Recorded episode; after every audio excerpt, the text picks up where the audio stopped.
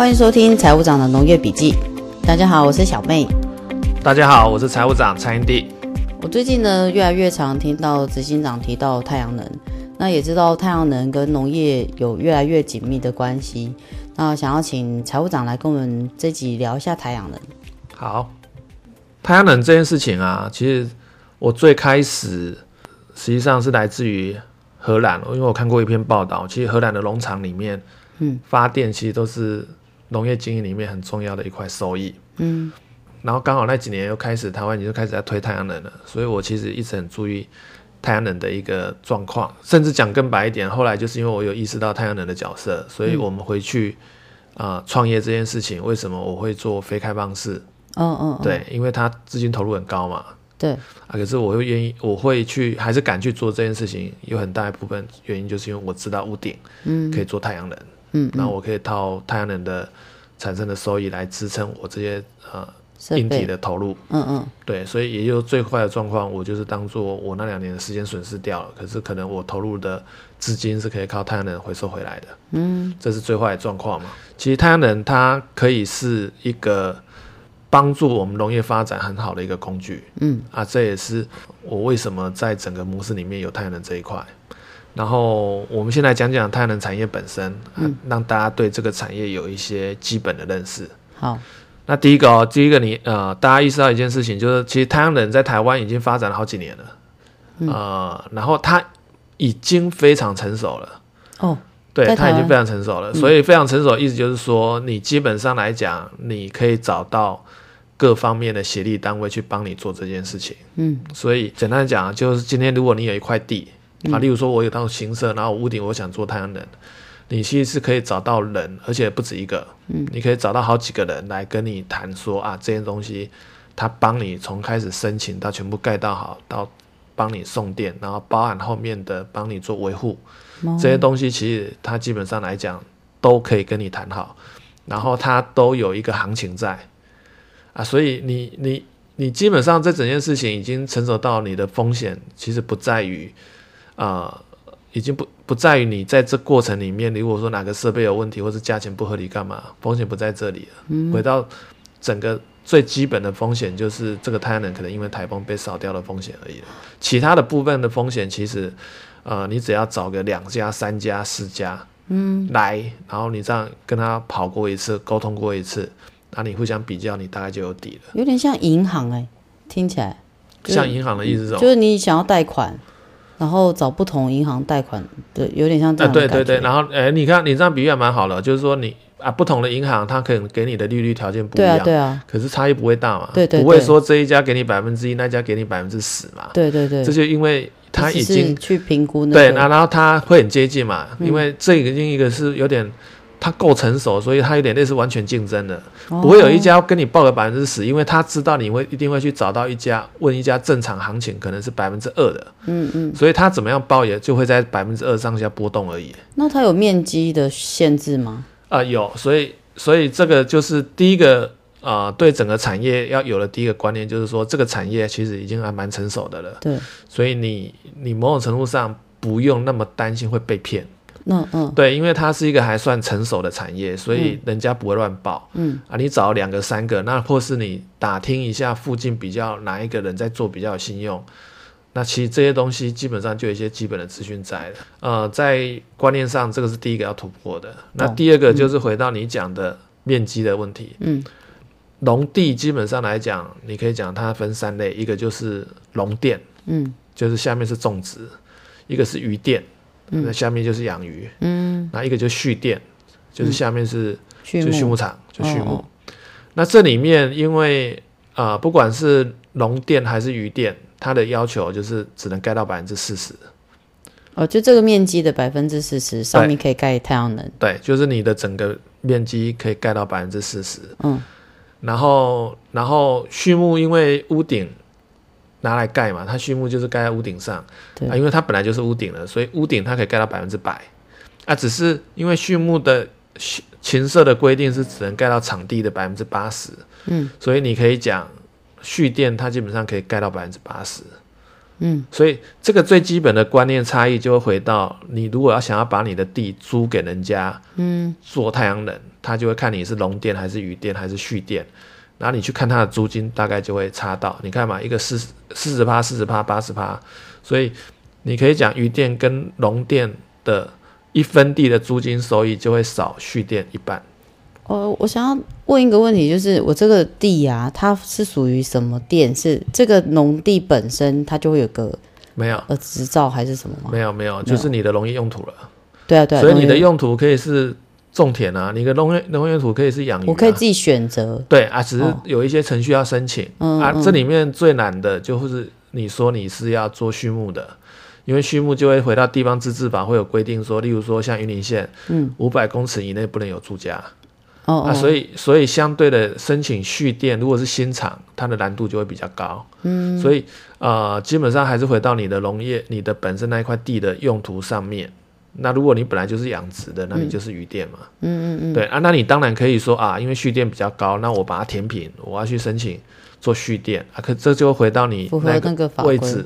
没有，对对对，就你有没有办法符合法规，嗯嗯，然后可以去申请到蓄电。哦，原来是这样。所以，所以这个是第一个大啊、呃，就是第一个大家要有的观念。嗯，然后再来呢，就是所有的呃所有的农电，它基本上都是所谓的附属绿能设施啊，嗯、意思就是说它是附属的，所以一定是你先有种田，你先有养鱼，你先有畜牧，才有这些太阳能。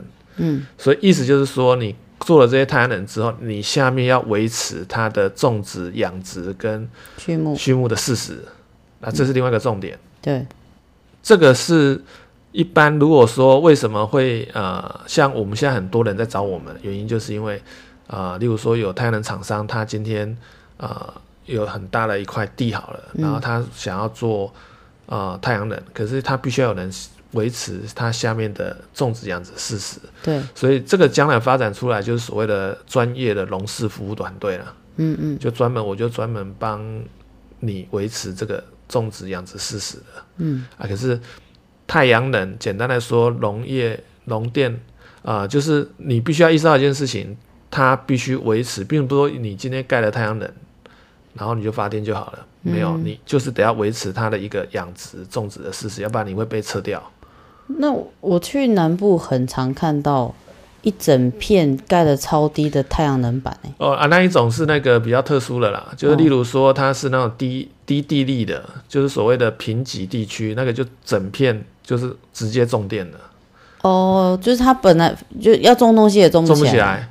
那它不能做其他用途？对，没有其他用途啊、哦、啊，所以它就只能就直接拿来种电啊，像台西那边一块嘛、哦。对对对，就是云林。对对对对、啊。然后像口湖那边有一大片也是啊，它因为都地层下陷嘛，然后所以它根本都种不出东西来。哦，原来是。然后像我们鹅厂的往海岸线，大概、嗯、呃，也许五百公尺不到，再过去就是就是所谓的贫瘠地区，就嗯贫瘠农地，那个就可以直接种电了。哦、啊，那个是比较，但是为什么盖那么低啊？我一直以为要有太阳能，就是越高比较可以那个高低没有没有影响啊，只要晒得到太阳就可以。对啊，啊你高只是成本增加，然后你风险也增加，越低的话，哦、风在吹，各方面的风险不会那么高啊。哦，对啊，我就看一整片，然后盖很低，然后旁边是牛，这算不算种牛？对啊，旁边是牛，可能是那是可能另外一块地了，农田那个是没关系的。嗯、对，然后太阳能，你再来，你要意识到第三件事情就是馈线。馈线的馈是哪一个？回馈的馈。哦，啊，简单讲呢，就是就好像你今天呃家里要用电，你必须要台电有线路把电送来给你用嘛。对。然后反过来讲，你发了电了，你要送回去给台电，嗯、你就必须要一个线路，就是传输的。对啊，这条线就叫馈线。嗯，那所有的所有的呃线路，它当然也是一样走电线嘛。啊，所以啊，所有的建设都有限制嘛，嗯、就每一条电线的粗细，然后它可以允许传送的量有限制。嗯，所以变成一定会出现个一一定会发生的状况，就是你想做这件事情，可是线路满。线路满了，哦、就台电的基础设施没有扩充的这么快。对，所以你就是可能你就是这边就塞车了。对，对啊，可是就塞车了，那他就要牵新的电。对，你可以这样讲啊，啊。可是他一定不是考虑考虑你一个厂的，他考虑的是整个区区域的。哦。所以他今天线路满了，到下次再一条线再出来，他也许隔了好几年了。啊、嗯？对，所以好几年。你说再再铺一条新的线？对，因为他考虑难的技术不是不。不是技术，而是成本。然后你要考虑到整件事情的经济效益。哦。到目前，你可以再讲，现在台湾到这几年这样做到现在，到现在如果还没做太阳能的，然后呃，现在想做，相对来讲难度都会变高，就是因为这个亏线基本上好用的都好拿的都拿完了，所以现在相对亏线是不好拿的。嗯。所以今天如果有一块地，你说你想做太阳能，下一件事情你都要先查，你用你的电那个。那块地附近的电线杆，嗯，或是附近可能原来就已经有人有拉农业用电了，嗯，然后他们会有电号，你用这个电号就可以去查，说，呃，这条线有没有有没有亏线？所以是去跟台电查吗？对，嗯，然后你某种程度上你也不用自己查，你就找你你认识的太阳能厂商啊，就电号给他，然后他就会帮你查了。哦，就是你这边可不可以申请太阳能？基本上、呃、就是说你现在当下想做能不能做？对，就前提是馈线了啊。所以如果你没有馈线，你当下想做，你也没办法做。然后下一件事情你要理解的就是它的成本跟它的收益嘛。嗯，所以呃，这里面要认识的一个叫做千瓦。嗯，千瓦就是电力的那个单位嘛。对对对对。嗯，然后我们我们现在的施工的成本都是用，就是用这样的方式在。厂商跟你报也是这样，他就是说，一 k 瓦是，例如说，现在基本上行情就是大概三万到四万一 k 瓦，然后你就他可以帮你评估说啊，你的这块地或是你的续禽舍的屋顶可以做几 k 瓦，嗯，那像我们基本上啊，我们前面的厂，例如说做到四百九十九点九八好了，就当做五百，嗯，啊就可以五百乘上三，例如说刚刚讲的三万到四万嘛，所以你可以讲我们盖一个厂。太阳能的这一块的成本就是一千五百万到啊两千万，嗯，数字就出来了嘛。哦，那这个的话，就是因为我有印象的是向天歌的那个，就是屋顶嘛，然后跟嗯、呃，等于说把屋顶架起来的外面的这个钢架，这样、呃、是这到这个设备吗？还是？就是你下面的琴瑟是你本来就已经有的了，所以他就是帮你把、呃、这片屋顶而已，这片对。屋顶没有，屋顶也是已经做好的哦。就是说，基本上他讲，我刚讲了，所以那为什么会说三万到四万？是因为你有一些东西，例如说，有些人会要求说，那你呃，你呃，帮我把那个屋顶的材质换掉。如果是旧的禽舍，那成本可能就会增加了嘛。那我刚刚讲的是呃三，所以三万到十万其实论据还蛮大的。对啊，这牵涉到原因就是因为还是会看个案嘛。嗯，那我基比较基本的概念是，你看像我们，啊、呃，原来我们就是为了要养鹅嘛，所以我们本来屋顶就盖起来了。那你可以讲说，我讲的三万到四万，就是它在你有屋顶的情况下，它再来就是把那些结构锁在屋顶上，然后再太阳能板锁上去，然后啊、呃，法令啊、呃，就是那个跟台电整个申请流程去跑，然后到最后真的把线路全部接起来，然后回，然后用那个它呃那个回。把电送到台电，嗯，这样整个流程全部走完，然后也正常在运作了，那就是一 k 瓦大概三万到四万，嗯，然后再下一件事情就是收益了嘛，嗯，啊，所以基本上来讲，你就问太阳能厂商说，平均你那个区域这样最准，嗯，你那个区域发电的效率是一 k 瓦，平均一天几度？哦，就这样，就因为不同地区是指那个太阳的，对对对。那你看，像我们四五乡那里，嗯、你可以讲，基本上一 k 瓦平均一天是四度，很四度很多吗？平均来说，四、呃、度很高哦。四五乡就是云林县沿海啊、呃，基本上沿海都算比较好的啦。嗯，对。然后你现在四度哦，那你就可以算了嘛。像我刚像我刚刚讲的，我们不是五百 k 瓦嘛？嗯，五百 k 瓦乘以四，就是一天总共发多少度嘛？嗯，然后。再乘以三百六十五天，就是一年总共发多少度嘛？对。然后你一度卖给台电多少钱？你的合约里面有。那像现在大概啊，现如果现在这个时候做的，那我们就抓大概四块钱，所以你就算得出来了。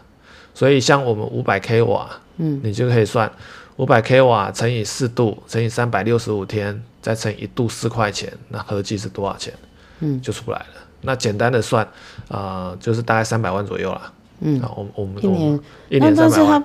不会有分，就是比如说夏天日照一定比较强。对，所以所以我们在讲的是一年平均，平均哦，一天发几度。所以夏天高的时候可以到六度，嗯，哦，冬天低的时候两度多都有。了解，就平均值去算。对，所以他就会照这个价钱给你了。对，就台电的角度很单纯，就是你卖给他多少度，然后他当初跟你签合约一度多少钱，他二十年就是都这个价钱。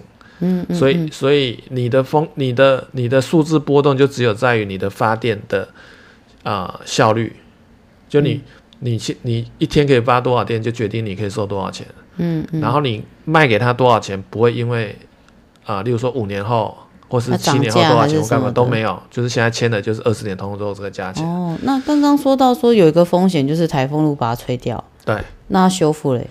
修复你就要保险啊，修复就是你的成本啊。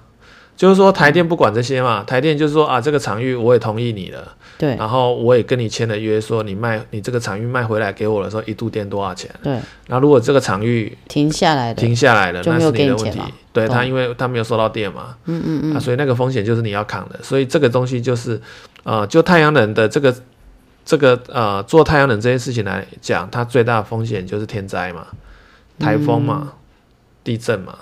啊，主要是台风嘛，把它整个太阳能板扫掉嘛。哇，那现在的技术，台风比较可以克服吗？呃，所以我说这个产业相对成熟的原因，就是因为最开始做的时候，可能那个工法各方面的有几过，有经过几次台风，对啊，什么样的会被扫掉，什么样不会扫掉，就累积一些经验。所以现在盖的相对相对安全啊，只是它的强度有没有？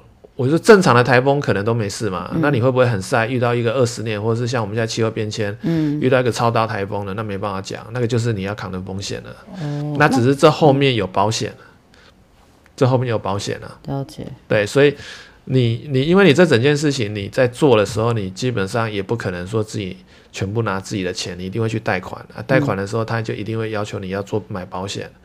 啊，保险有一定的支付额，所以基本上来讲，例如说啊，因为天灾，然后这些太阳能板被扫掉了，然后你的重置成本啊，可能有七成保险会出，可是有三成是你自己要出的，嗯，啊，所以这个相对就是风险。那太阳能公司赚什么钱啊？太阳能公司，你讲的是，呃，就好像我刚理解成银行嘛。那银行是因为我要跟他借钱，我会给他利息啊。对，那太阳能公司，太阳能公司几个角度嘛。第一个，嗯、他如果今天你自己有资金，嗯，你说我要扛这个风险，也就是说我只是很单纯的请你来帮我代工啊，呃、帮我把太阳能板这些弄好，弄好，然后申请，申请。对，他这样子，他当然就可以赚一笔钱嘛，就是服务费。对，那可是如果今天呃很多很多老农，或者说大家觉得，啊、呃，没关系，我屋顶租给你就好。哦，租给太阳能公司。租太阳能公司，然后他，所以他所有成本他，他就是一个中介的概念。呃，那个时候我就很单纯，我就是屋顶租给你，那你对你的太阳能你要怎么盖，然后你的风险什么，那就是不干我的事。那就是你就固定一个月给我多少钱？对对对对对，对、哦。那甚至一个月多少钱这件事情有一些弹性的，有人就会说我一个月发电的百分之几给你。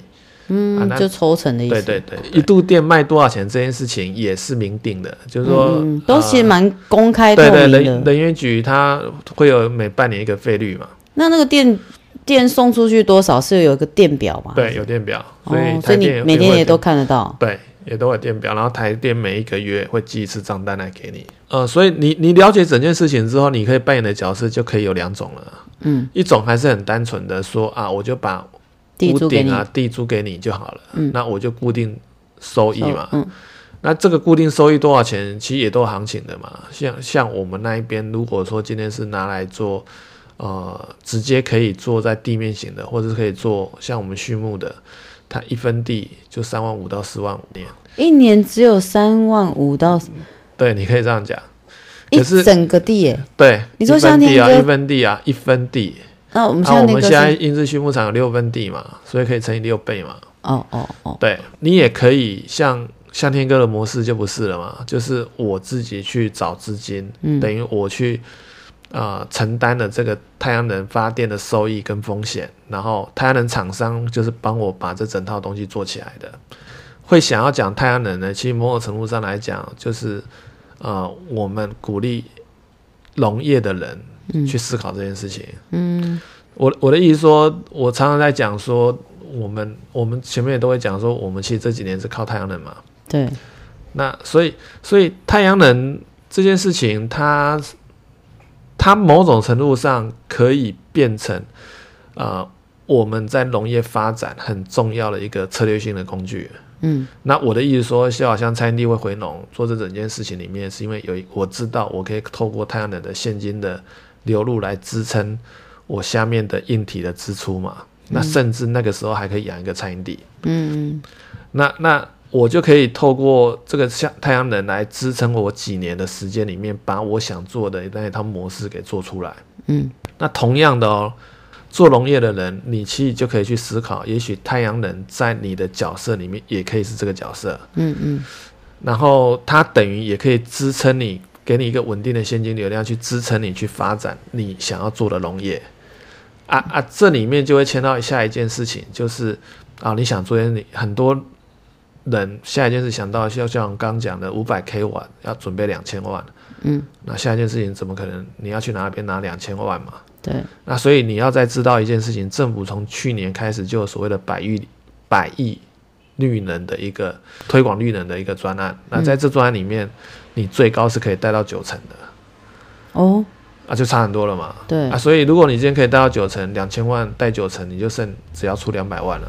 那我想要有一个比较具体的，譬如说，如果我是租给太阳能公司，对，那我们用向天哥来讲好了。对，就我们有六分地嘛。对，好，那如果我是租给太阳能公司，嗯，我一年可以收到多少钱？那你你好，我们刚刚讲的三万五到四万五嘛，那你就抓四万好了。嗯，那六分地就二十四万了，那十年就两百四十万嘛。二十年就四百八十万嘛？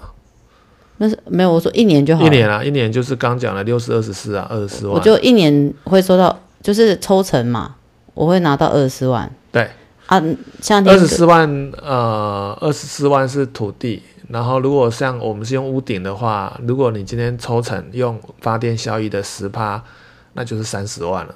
一年我可以抽成拿到三十万，这个是我租给太阳能。对。啊，那如果我是自己把这个资金扛下来，对，我一年可以拿到三百万，哦，就是三十万跟三百万的差异。对啊，可是你要花一千五百万，对对对，就是你前面要不要扛这个？对，然后这一千百万你有九成可以跟政府贷，对，所以你要花的钱是一千五百万乘以百分之这一百五十万，嗯，那剩下的钱就是你在接下来的啊、呃，看你看看十年还是十五年内要把它摊掉了。嗯，要还掉了。那因为你刚刚有讲到一个关键，就是一个就是责任你要自己扛嘛。对对，但是你当然相对的收益，这个收益就可以当做你的现金流量了。对，就支撑你要去做的那个农业本身。对对啊，对，嗯，对啊，所以啊、呃，我更明确的讲，就是就好像我们我们在我最开始，我们最开始的三年不是我一个人嘛。嗯，你可以讲，等太阳能做好之后，基本上这个太阳能的收益就可以。帮我还掉下面包含太阳能、包含琴社的贷款，每个月要还的钱，嗯嗯，还会剩下一个钱，刚好就养蔡弟这个人，哦，所以你光是这整件事情这样子就很有意义啦，嗯嗯嗯，他他我某种程度上来讲，他是我必须 take 的风险，我当然知道太阳能有风险，可是我在阶段性里面，我必须要。在这个阶段有一个稳定的现金流入，让我去做我最开始的这个启动，嗯，嗯，所以我必须 take 这个风险，嗯，这个风险它还是存在嘛，嗯，可是像我们这几年算啊算过了，就是我们下面的养殖好了，品牌好了，如果慢慢成绩出来了，我当然知道有一天可能太阳能这边，例如说台风了怎么样了，可是我那个时候下面的养殖或是我的。二铺子，嗯，营收已经上来了，嗯、那个现金流入也进来了，嗯，我是可以用这个再去 cover 那一个的。嗯，我还有一个问题，呃，你刚刚有提到说，就是畜牧的话，它可以它的屋顶可以盖百分之百的那个太阳能嘛？对。但是养殖跟种植的话，只能到百分之四十，那它相对整个售电的面积就小小了嘛？对。那这样子，要申请太阳能的用意是什么？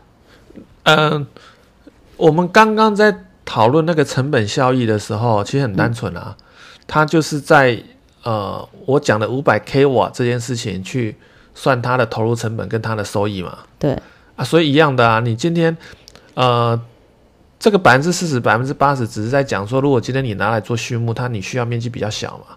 百分之十十，你需要面积比较大嘛？可是你只要一样凑到，例如说一样到五百 k 瓦，你基本上投入的成本跟收益，跟在蓄电五百 k 瓦投入的成本跟蓄啊、呃、跟收益基本上是差不多的嘛。嗯，那当然了，这个农电的相对麻烦一些，可是农电相对农地大嘛，嗯，所以它凑这整件事情相对会比累积起来，对蓄电单纯嘛。嗯嗯，那我要讲的事情是，呃，我想要拿我们的例子来跟所有。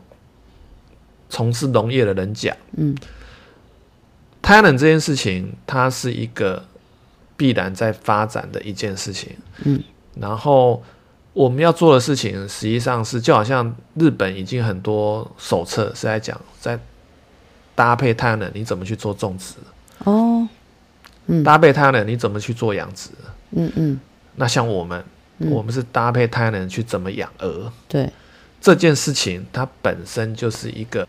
用荷兰的观点，就是一个农场里面，它是应该要去啊、呃、很好的一个发展的模式，嗯嗯，因为大家在寻求绿电嘛，对。那如果今天你有办法在这个所谓的百分之四十的啊、呃、遮光率下，把你下面的东西，你找到对的物种，或是你找到一个模式去把这个物种养殖各方面的，甚至你的。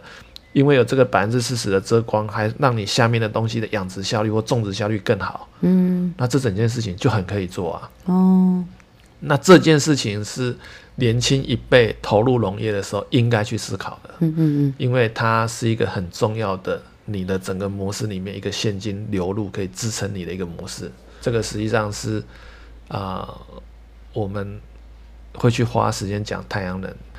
做农业的人真的要好好想这件事情。然后做农业的人，你要理解一件事情是，你不是真的那么难跨过去。在这个阶段，有九成的资资金是政府可以帮你出的。嗯，所以你要考虑的事情是你的整个模式怎么去做，嗯，让你的风险降低啊。它可能是一个你的助力。像我们就是一定要当一回事去想这件事情。那讲更长远一点的事情是。台湾的农业地貌正在改变，嗯，就是因为太阳能，你会越来越看到越来越多的地，它变成太阳能，嗯，那这里面很残酷的一件事情是，呃，第一个，这个政策一定不会变，因为台湾需要绿能，嗯，因为电子业出口需要绿能，嗯，所以政府一定是往前走的。那往前走的时候，现在的问题在于说，这些主导整件事情的人到底是。下面那个从容的，还是上面那个做太阳能的？嗯，啊，这里面事情差在哪？差在差异在，如果我今天是以农业为出发点，他在规划整件事情的时候，嗯，嗯，他的角度跟以太阳能发电的角度在规划整件事情就不一样。以太阳能为主的话，下面有没有赚钱不 care。嗯，我的重点是维持一个呃符合所谓的有养殖种植事实就好。可是，如果今天我们可以更积极的去想象说，有这样一个太阳能在上面了，那我下面的东西可以啊养殖或种植的更好，可以发展出一个更有效率的一个农业模式的时候，嗯，那意义就更强了。对啊，那可是我们农农业的人，如果今天没有办法站出来主导这件事情，他很自然的就是变成我们是个农事服务业者。如果我今天是盖太阳能的，如果有一甲地百分之四十，我的想法很简单啊，嗯，集中起来盖，嗯，发电最好啊，啊，就这样就解决了，嗯。那可是如果今天你是一个说种植的人，你也许会想的是我这个东西要怎么盖，嗯，那可能那个角度就不一样，主导的对角度就不一样，对。那那这些东西我在农业，就是说在种植这块我没办法讲什么，我们自己的香天哥的畜牧场。我们发展到现在，每一栋要怎么盖，一定是我们去主导。对，然后我要盖成什么样子，那也只有我最清楚。我要让下面养殖的有效率要怎么盖？嗯，啊，这个就这个就完全是不一样的一个角度思维了。对，那这件事情很重要，因为这件事情某种程度上也代表着我们农业下一个阶段的竞争力。嗯，所以啊，一定要当一回事的去想太阳能。然后，但是如果说是真的是从农业的角度去出发，然后也结合太阳能的这个效益，对，那整件事情很有意义嘛？对啊，对啊，非常大的意义啊。对啊，嗯，好啊，希望大家也可以听到之后有一些思考，这样子。好，那我们这一集就分享到这里喽。财务长农业笔记，我们下次见，拜拜，拜拜。